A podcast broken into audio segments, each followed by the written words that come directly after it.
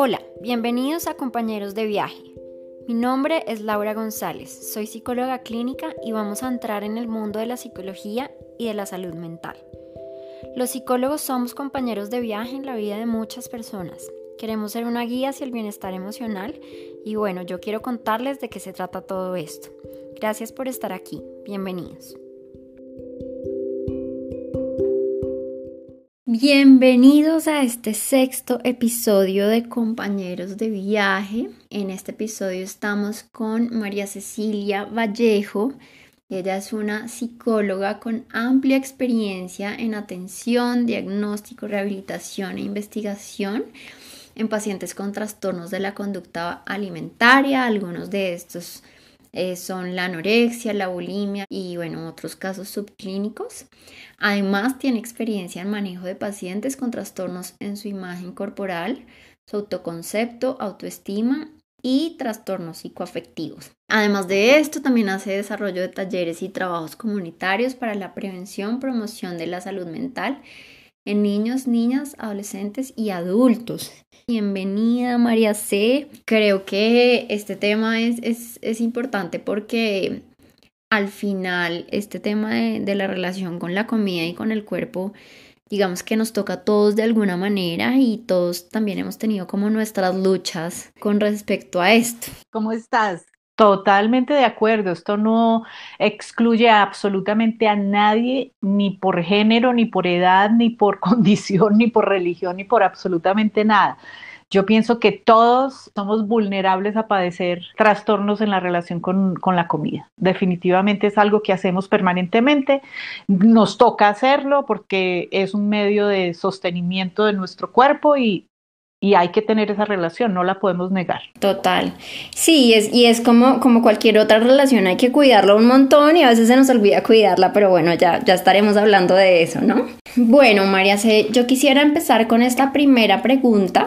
¿Cuáles son los problemas más comunes que has encontrado en cuanto a la relación de las personas con la comida y con su cuerpo? Como, ¿cuáles son esos temas como más comunes que ves en tu, en tu consulta? Hay todo una, un espectro desde el exceso de la ingesta o del exceso de, de control, disminu, disminución total de la, de la ingesta.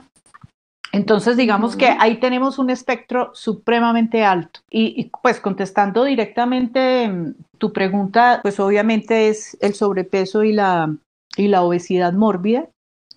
De ahí nos vamos a unas participaciones del mercado un, un poco menores, pero igualmente peligrosas. Eh, hablamos ya directamente de la, de la bulimia, de la anorexia, de los atracones.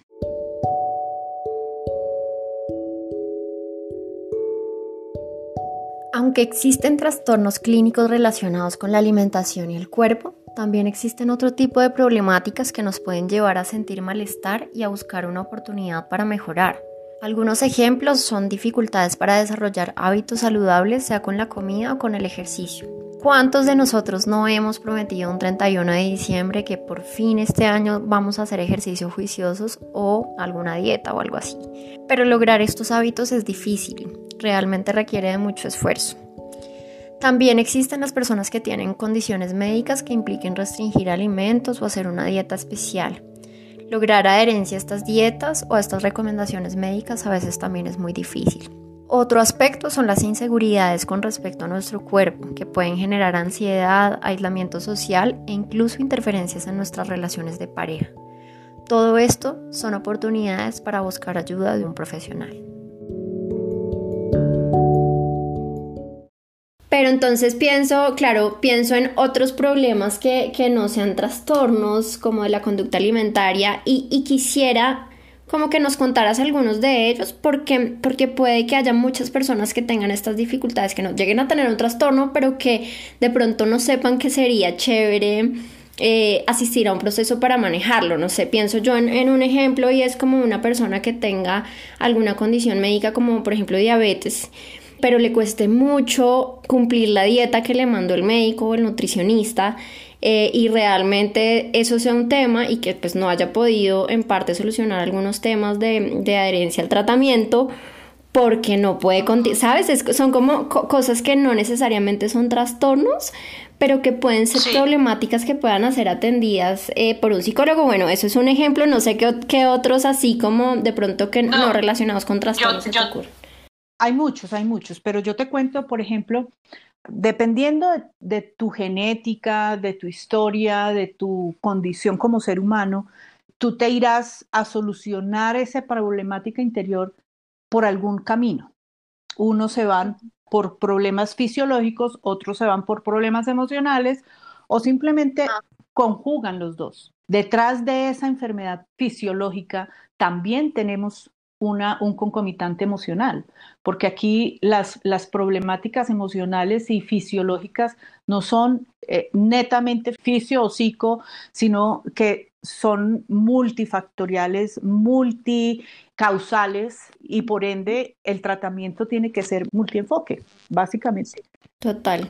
Y muy importante que digas eso, me acuerdo un poco de, del, primer ejerci del primer episodio que, que hicimos en Compañeros de Viaje, que fue con una psicóloga de la salud que decía exactamente lo mismo, y yo creo que Ajá. no está tan presente en nuestra sociedad, en nuestra cultura, esta visión. Y, y pareciera que a veces creemos que si tenemos un problema de salud es solamente mi estómago o es solamente, ¿sabes? Como el, el, pareciera que el problema es aislado y casi nunca es, es aislado y, y siempre está, está nunca, bueno tener un acompañamiento nunca. para ver cuál será la base emocional o, o, o de hábitos o de creencias eh, que puede estar relacionado con estos problemas de salud. Total, es que yo pienso que a nivel medicina y a nivel psicología y a nivel psiquiatría debemos, y a nivel de la vida normal, debemos concebir el ser humano como, como to- un todo, no verlo por partes, porque es que nosotros, nuestra fisiología no funciona independiente de las emociones, ni independiente, ni mis emociones de, eh, funcionan aparte de lo que yo como, o si me muevo o no me muevo, si hago ejercicio. O sea, somos un todo, y ahí que ahí así tenemos que concebir el ser humano, como un todo. Uh-huh. Okay. ok, ok, pues mira, María, yo creo que esta pregunta, segunda pregunta, tiene algo que ver con lo que hemos hablado y con lo que tú me has dicho, y es sobre Ajá. la relación entre la ansiedad y la comida. Tú dices, pues, como cualquier problema, eh, una forma de, de resolverlo puede ser la comida, o el, o el comer más, o el comer menos, o el controlar la ingesta de alguna manera. ¿Por qué dirías tú que comemos por ansiedad? Y una pregunta que a mí me han hecho muchas veces y que me parece súper importante es, ¿cuál es la diferencia entre tener ansiedad y tener hambre? ¿Cómo hacer para reconocer si estoy comiendo por ansiedad o estoy comiendo por hambre? Ajá. Cada cosa que, que tú haces hoy no se puede ver como un ente aislado, sino que trae todo un proceso de aprendizaje, aprendizaje social, aprendizaje familiar, aprendizaje... en todos los contextos donde nos, nos, nos desenvolvemos, ¿ok? Entonces, hay una respuesta orgánica que es el miedo. El, el miedo se puede re, relacionar mucho con, con un sistema, con una parte genética muy importante, que genéticamente pues seré vulnerable a producir o a, o a generar tipos de ansiedad o, o de miedo, de preocupación o de alerta. Cuando yo tengo eh, miedo, ¿qué es lo que hago? O cuando tengo ansiedad, ¿qué es lo que hago? Pues va muy relacionado con todo ese sistema de aprendizaje. Por ejemplo, desde que yo nazco, nace el bebé, pierde todo su, su, su contexto protector y su, y su zona de confort, y sale primero a llorar, a sentir frío, a sentir miedo, a sentir que perdió su, su seguridad. Y precisamente en ese momento en el que está sufriendo esa angustia y esos niveles de estrés y de, y de cortisol que se le suben en ese momento, lo primero que se hace es unirlo a la alimentación. Desde ese momento estamos aprendiendo a conectar momentos de dificultad, momentos de ansiedad, momentos de preocupación, de angustia con la comida. Total. Y yo siento eh, que, que esto que dices es muy importante y, y se ve mucho en la cultura, ¿no? De hecho, nuestra cultura está, digamos, muchos de nuestros momentos de placer y de compartir están alrededor de la comida. Y, y no solo eso, sino también, ¿sabes? Como en la, muchas veces en la educación se ve esto, o en las relaciones se ve esto. Te sientes triste, vamos a comer algo. eh, te sientes triste, te compro un helado de chocolate. Claro. Eh, sí, o si te portas bien, te doy algo de comer. Entonces es como, wow, es, es, es un refuerzo muy, muy grande para, para nuestras emociones y para nuestro comportamiento, ¿no? La comida es el reforzador más cercano que tenemos a la mano. Cometemos un error, y es que las cosas lindas y las no lindas, todo terminamos comiendo. Entonces, la asociación que hay frente a las emociones, solución y afrontamiento de emociones, a través de la comida será la primera opción, por aprendizaje. Claro, y un poco lo que entiendo es, es según lo que me dices, es que de alguna manera eh, la comida nos ayuda como a, a no solo a bajar el malestar que sintamos, eh, sino a sentir un poquito de placer a corto plazo, pero a largo plazo no nos está ayudando, digamos, que a solucionar eh, esa ansiedad, lo que nos está generando realmente la ansiedad, y por eso termina siendo un problema, porque me funciona por un cortico periodo de tiempo y no me ayuda a solucionar, ah. digamos, que lo que sea que me está generando la ansiedad, y después incluso pues llega la culpa pues por haber comido de más, y bueno.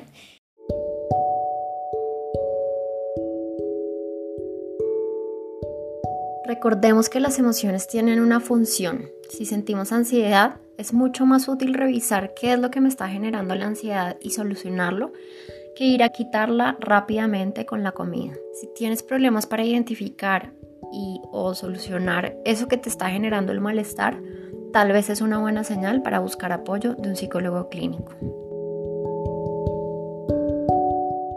El ser humano siempre tendrá una función De, para su comportamiento. Entonces, eh, buscamos eh, benefic- o, o encontramos beneficios secundarios por el cual yo me, com- me comporto de A, B o C. Y ahí viene el tema de, de la inmediatez. Yo prefiero más rápido solucionar este problema ya que esperar a un proyecto o a una meta que, más grande que yo, que yo consiga en un largo pl- periodo de tiempo. Claro, porque además esperar, por ejemplo, con el tema de bajar de peso, ya lo hablaremos más, pero es, digamos, aguantarse un montón de placeres asociados a la comida para esperar un largo rato a que la balanza me diga que bajé de peso. Es, es como un resultado demasiado abstracto y demasiado demorado. Ese tema de encontrar el peso es muy sensible, porque no es solamente, eh, eh, no solamente lo influye eh, el comer o no comer, sino emociones, eh, el gasto energético, eh, lo que comes, en fin, millones de cosas. Bueno, y cuéntanos entonces cuál sería como esa diferencia entre, o sea, cómo sé yo si tengo ansiedad o tengo hambre, o, o cómo hacer para saber. Son diferentes. El hambre emocional es un hambre que no da espera, que tiene que ser satisfe- satisfacido inmediatamente, o sea, es, es inmediato. Eso por un lado. Eh, el hambre real cumple con horarios. ¿Me explico? El hambre es una alarma de necesito nutrientes. Entonces, y eso sucede de, eh, más o menos en, un, en unos periodos de cada tres, dos, dos horas y media, tres horas, tu cuerpo te está pidiendo energía. Además, el tema de, del hambre emocional también se relaciona mucho con la privación. Obviamente, lo que nos han enseñado toda la vida es a restringir. restringir ciertos grupos de alimentos. Entonces, pues obviamente, cuando mi cuerpo está en escasez de esos alimentos, mi cuerpo tiene una programación genética que dice, oiga, hay escasez de azúcar o hay escasez de X o Y, estamos urgidos de este nutriente, por favor, vaya y coma este nutriente. Entonces, cuando, cuando tú estás en restricción por un periodo de tiempo, el organismo lo que tiene, eh, digamos que en primera, en primera instancia es satisfacer esa necesidad que tiene el cuerpo. Pero quisiera aclarar, un, hacerte como un pequeño resumen de, de lo que acabas de decir. Eh, y Ajá. un poco lo que dices tú es que la diferencia es que la, la, cuando es más emocional el hambre, eh, hay como más afán de solucionarla rápido. Eh, y además también tiene que ver con la restricción, como con la alta restricción eh, de comida. El déficit eh, alimentario que tengas en ese momento. El déficit alimentario que tengas, que eso me parece súper importante, porque además pasa con las dietas que, que a veces el, el nivel de restricción es muy alto y quieren hacerlo como una restricción muy alta inmediatamente, y eso es casi imposible de cumplir, y además eso que se restringe adquiere como mucho valor. Entonces es tenaz porque hay unos periodos de restricción altos y que cuando la persona tenga la tentación, eso puede fácilmente convertirse en un atracón. Entonces, claro. Sí, a mí me cuesta un poquito ese tema de, de la alta restricción y como tan inmediata, porque, porque eso no nos funciona a los seres humanos.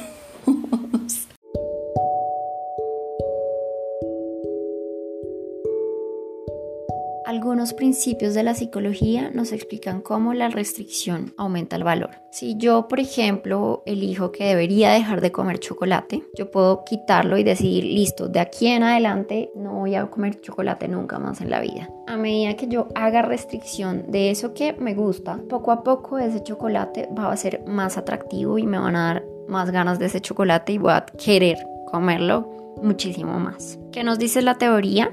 Entre más te alejes de eso que quieres, más ganas te van a dar. Por eso muchas veces la opción no es una dieta que restrinja totalmente, porque el día que nosotros digamos, bueno, comámonos un chocolatico, va a ser más probable que no podamos parar de comer ese chocolate. Entonces, revisemos muy bien a la hora de elegir una dieta. De hecho, bueno, en, el, en próximos episodios vamos a ver que las dietas no son lo mejor, eh, pero revisemos muy bien qué decisiones tomamos, porque muchas veces restringir va a hacer que eso que para nosotros pues es provocativo se vuelva muchísimo más provocativo más adelante. Y, y, y algo que quería comentarte, es decir, yo siento que una señal eh, para saber qué es hambre emocional es también revisarme yo cómo estoy emocionalmente. Estoy, estoy, estoy preocupado en ese momento, tengo una reunión importante, tengo que hacer algo que no he podido empezar a hacer, estoy procrastinando, ¿sabes? Como, como revisar, revisar si hay algo que me está ocurriendo en ese momento que me esté haciendo sentir malestar. Eh, si ya comí, si ya comí, si acabo de almorzar y sigo con hambre y comí una buena porción, es como... Mmm. Sí, eh, no es fácil, no, te digo, esto no es fácil, esto suena muy fácil decirlo y hablarlo, pero eh, digamos aprender a identificar si es hambre emocional o es hambre biológico no es fácil y, y, y requiere un entrenamiento de identificar precisamente cuáles son las emociones que me llevan a, porque no solamente... es ansiedad, es felicidad uh-huh. también, porque son todo, lo, todo, el, todo el espectro de, de emociones que, que tiene el ser humano pueden desencadenar ir a, ir a comer. Total, tienes toda la razón, tienes toda la razón. Bueno, pasemos a, sí. a, a otra pregunta. Bueno, ¿qué otros factores crees tú que influyen en que una persona no logre bajar de peso, tener hábitos saludables adecuados? Es decir, que además del tema emocional, ¿cómo, qué otras cosas crees tú que podrían influir en, en esto? Tú, de hecho, ahorita lo decías, son muchas las variables. Eh, cuéntanos, ¿cuáles crees tú que son esas variables? Dependiendo de los contextos en que tú te muevas, hay, hay variables sociales, hay variables biológicas, hay variables de todos. Debemos tomar el ser humano como un todo. Como a veces manejo niños, lo explico a través de una... Haz de cuenta como una mesita de tres patas, ¿ok? Una mesita de tres patas donde una patica son las emociones, otra patica son la, eh, la nutrición y otra patica, digamos, es el ejercicio o el gasto energético. Y a pesar de ser tan independientes cada una de las tres patas, se genera una energía y una conexión entre esas tres paticas que es lo que te da la estabilidad y el equilibrio y la capacidad de, de organizar y de, y de, y de plantearte una, un sistema de vida dentro de unas características sanas. Vámonos por cada patica. Si cogemos la rama de la nutrición, eh, pues obviamente tendré que me, irme, acercarme a una, a, a una persona especializada en nutrición que me enseñe qué es lo mejor y que no me, no me funciona a mí para poder bajar de peso y controlar esa, la subida de peso. En la parte de gasto energético es exactamente igual.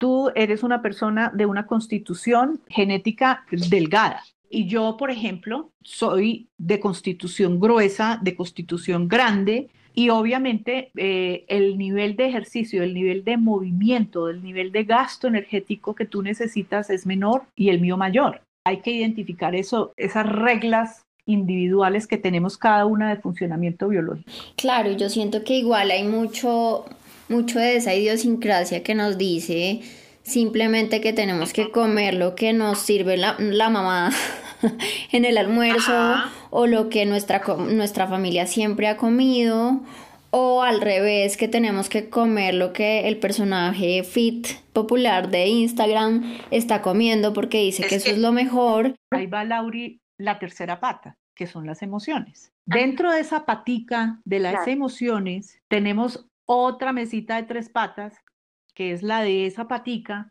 que está compuesta por pensamientos, sentimientos y creencias. Total.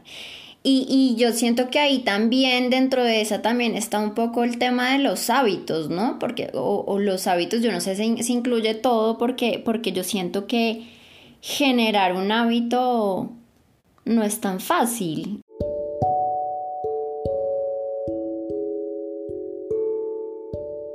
Nuestros hábitos no surgen de la nada, los aprendemos a partir de diferentes fuentes.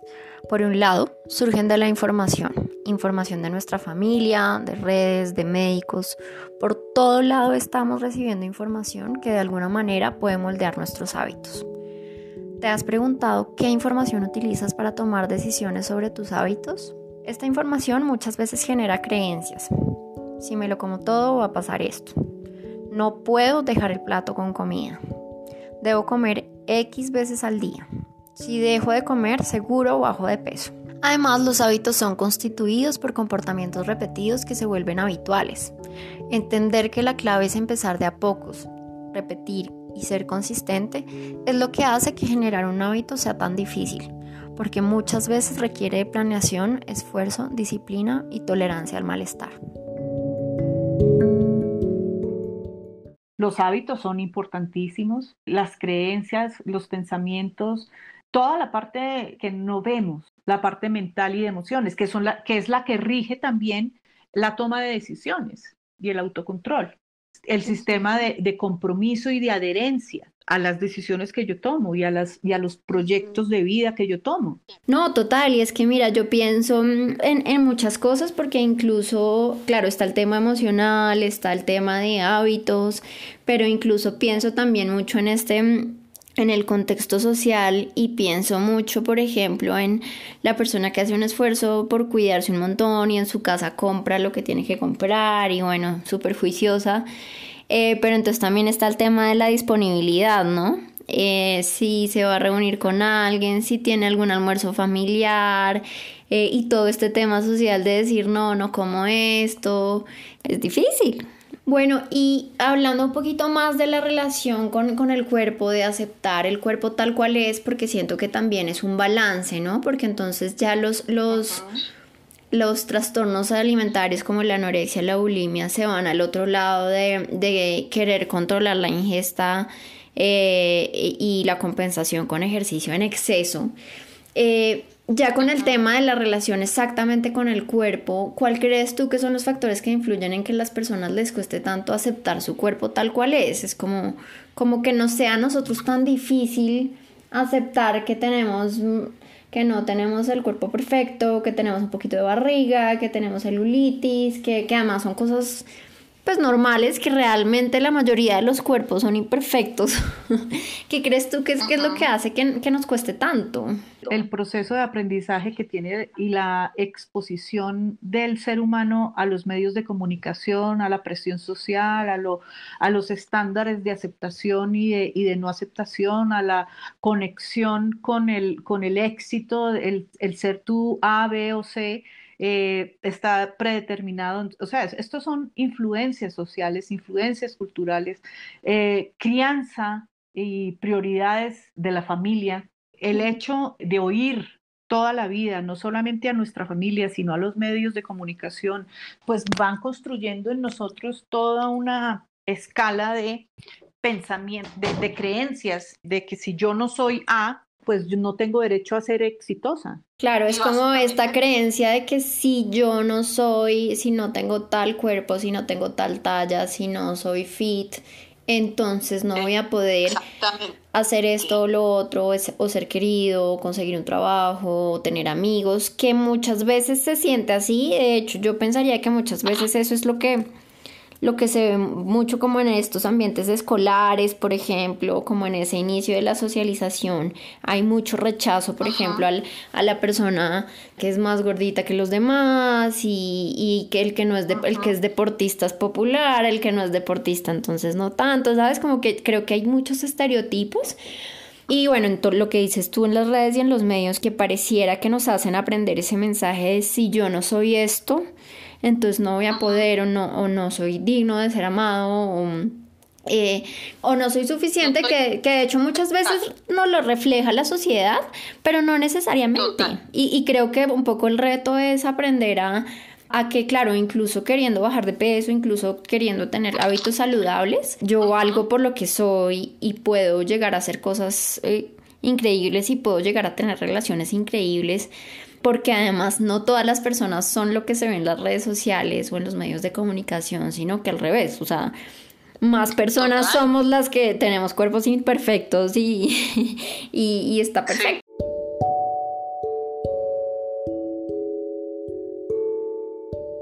Observa cuáles son esos criterios que estás utilizando para evaluarte. ¿Estos criterios son inalcanzables? Eso es una fórmula perfecta para sufrir un montón. El cuerpo es un instrumento supremamente valioso, supremamente eh, complejo, que hay que cuidar y hay que seguir, y hay ciencias dedicadas a cómo debes mantener ese cuerpo bien afila- afiladito, porque de todas maneras, si yo empiezo a manejarlo como no toca, pues obviamente las, el motor se va, se va a dañar. Lo que tenemos es una máquina y que hay que cuidarla, sí. Tenemos que tener conciencia de eso y cuidarla, porque de todas maneras la forma como yo cuide esa máquina, que es en la que está mi alma y mi ser, pues obviamente tendrá consecuencias en la calidad de vida que yo tengo. O sea, el funcionamiento químico del cerebro depende de lo que tú comes y de lo que gastas, o sea, del ejercicio que haces. O sea, si yo como mal, mi eh, equilibrio energético, el equilibrio bioquímico del cerebro, pues va a estar mal y funciona mal. Claro, por eso hay que tener mucho cuidado con este tema de, de las dietas, con este tema de, de, de querer ser demasiado fit, eh, o de tomar decisiones así a la ligera con respecto a, a las dietas, porque precisamente nuestro funcionamiento depende de eso y, y nos puede llevar a, a sentirnos muy mal física y emocionalmente, tomar decisiones así como a la ligera, ¿no? Y hay una cosa, o sea, el objetivo principal de todo okay. plan alimentario y de todo tratamiento eh, de un trastorno de conducta alimentaria o de, o de simplemente de la, del relacionamiento con la comida y con el ejercicio, es básicamente eso, desemocionalizar mi conducta alimentaria. Mi conducta alimentaria tiene que ser científica, regulada por la ciencia, no por las emociones. O sea, para entrar a un sistema de equilibrio de la mesita de tres patas, tengo que ir donde el profesional de la nutrición que me diga, con mis características fisiológicas y mi edad y mi, y mi contextura, qué es lo mejor para mí. También al, al deportólogo, ¿sí me explico? Y el tema de las emociones también. Entonces, es un equilibrio entre las, claro. entre las tres áreas, que es lo que me da eh, el conocimiento para poder manejar yo mi cuerpo y mi vida y mis emociones de una forma lo mejor posible y que me haga menos daño. ¿Qué recomendaciones tendrías tú para las personas que, que están como en esta lucha, que les cuesta tener hábitos alimenticios adecuados, que les cuesta aceptar su cuerpo, que tienen ya algún tipo de trastorno eh, relacionado con, con la alimentación? ¿Qué, qué recomendaciones les darías? Estos son campanazos que te está diciendo la vida, oiga, haga un pare, mírese, aprenda a conocerse, solucione las problemáticas que tiene y siga adelante, aprenda a vivir y aprenda a manejar, manejar la vida y el cuerpo no es fácil, Laura, Es, es algo difícil que merece ser estudiado, que merece ser eh, eh, evaluado, analizado y, y, y otra vez regulado y rehabilitado.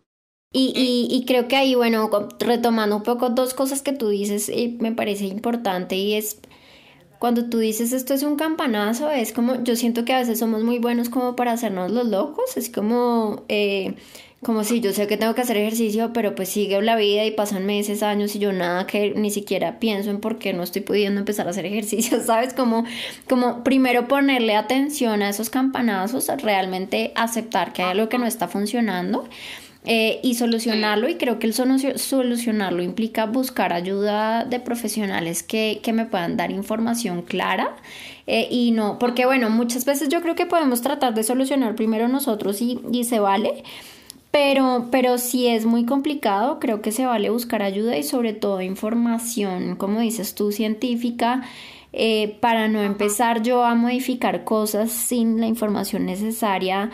Eh, que además eso podría llegar a, a realmente afectar mi, mi, mi cuerpo y mi salud mental si, si me pongo a hacerlo como, como hacia la loca. Entonces Obvio. Creo que pedir ayuda es súper importante y pedir ayuda de profesionales, ¿no? O sea, tendría yo que ser, sería un genio tener conocimiento nutricional, eh, de gasto energético, emocional, de hábitos, para yo poder manejar y saber todo lo que tengo que hacer para tener un, un buen equilibrio. Yo pienso que, que aquí tenemos que eh, aceptar que no somos los del todopoderoso y que tenemos que buscar ayuda y, y que buscar ayuda no es nada malo. Tú dices que no somos todopoderosos, yo estoy de acuerdo, pero hay, hay algo que a mí me parece un problema y es que ahorita hay mucha información en internet, en redes, en videos de profesionales que dicen que esto es lo que hay que hacer. Eh, y, y ahí pienso que se vale revisar información, se vale estar abierto como a, como a buscar, pero no quedarnos solo con eso, porque, porque me parece complicado si uno tiene problemáticas específicas. Y entonces vi un video que decía que el ayuno intermitente es lo máximo, entonces yo empiezo sin, sin saber si mi cuerpo eso es lo que necesita y eso es, no sé, me parece que, que se vale buscar información en redes, pero no solamente tomar decisiones Eh, por esa información que hay en internet. Si yo pienso y siento que mi ser es como un altar, pues obviamente yo busco lo mejor para mi cuerpo. Lo más fácil generalmente no es lo más efectivo, porque todo en la vida, las cosas buenas de la vida necesitan esfuerzo.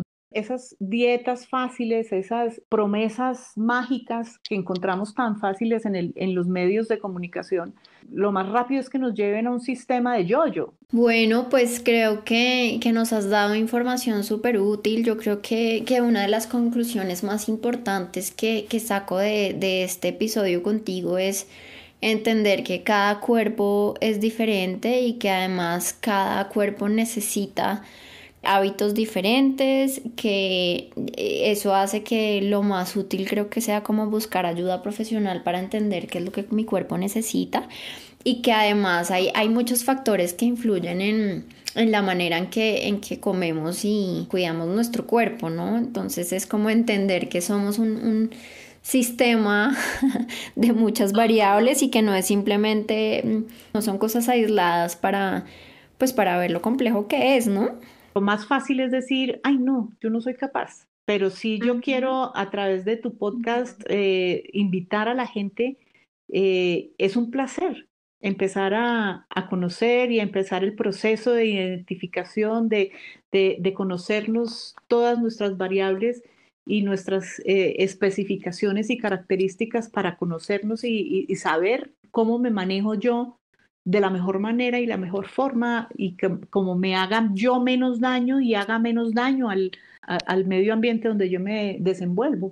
Qué bueno que lo hayas dicho porque sí, puede que al principio sea incómodo, pero en general las personas terminan mucho valorando ese, ese proceso de, de conocerse y de entender la base más emocional, la base más de aprendizaje y creencias que puede, que puede tener esto y es, es muy placentero después tener como un entendimiento más profundo de esto, ¿no?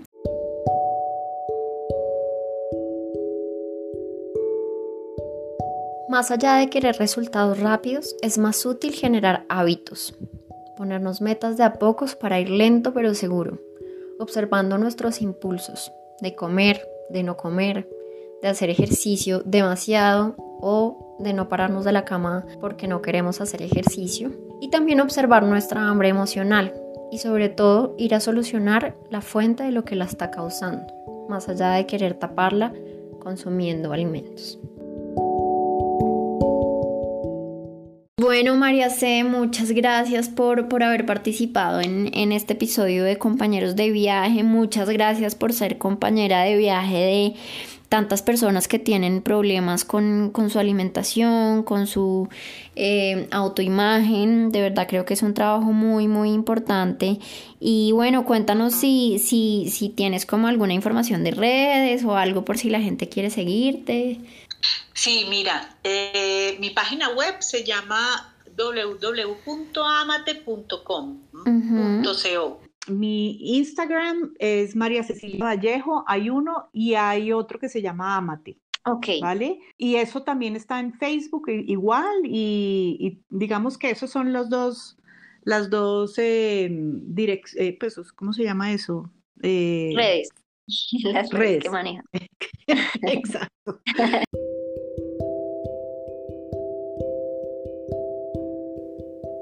Esto fue Compañeros de Viaje, un podcast de Amar Adentro con Laura González. Encuéntranos en Instagram como Amar Adentro P S I. Gracias por escucharnos.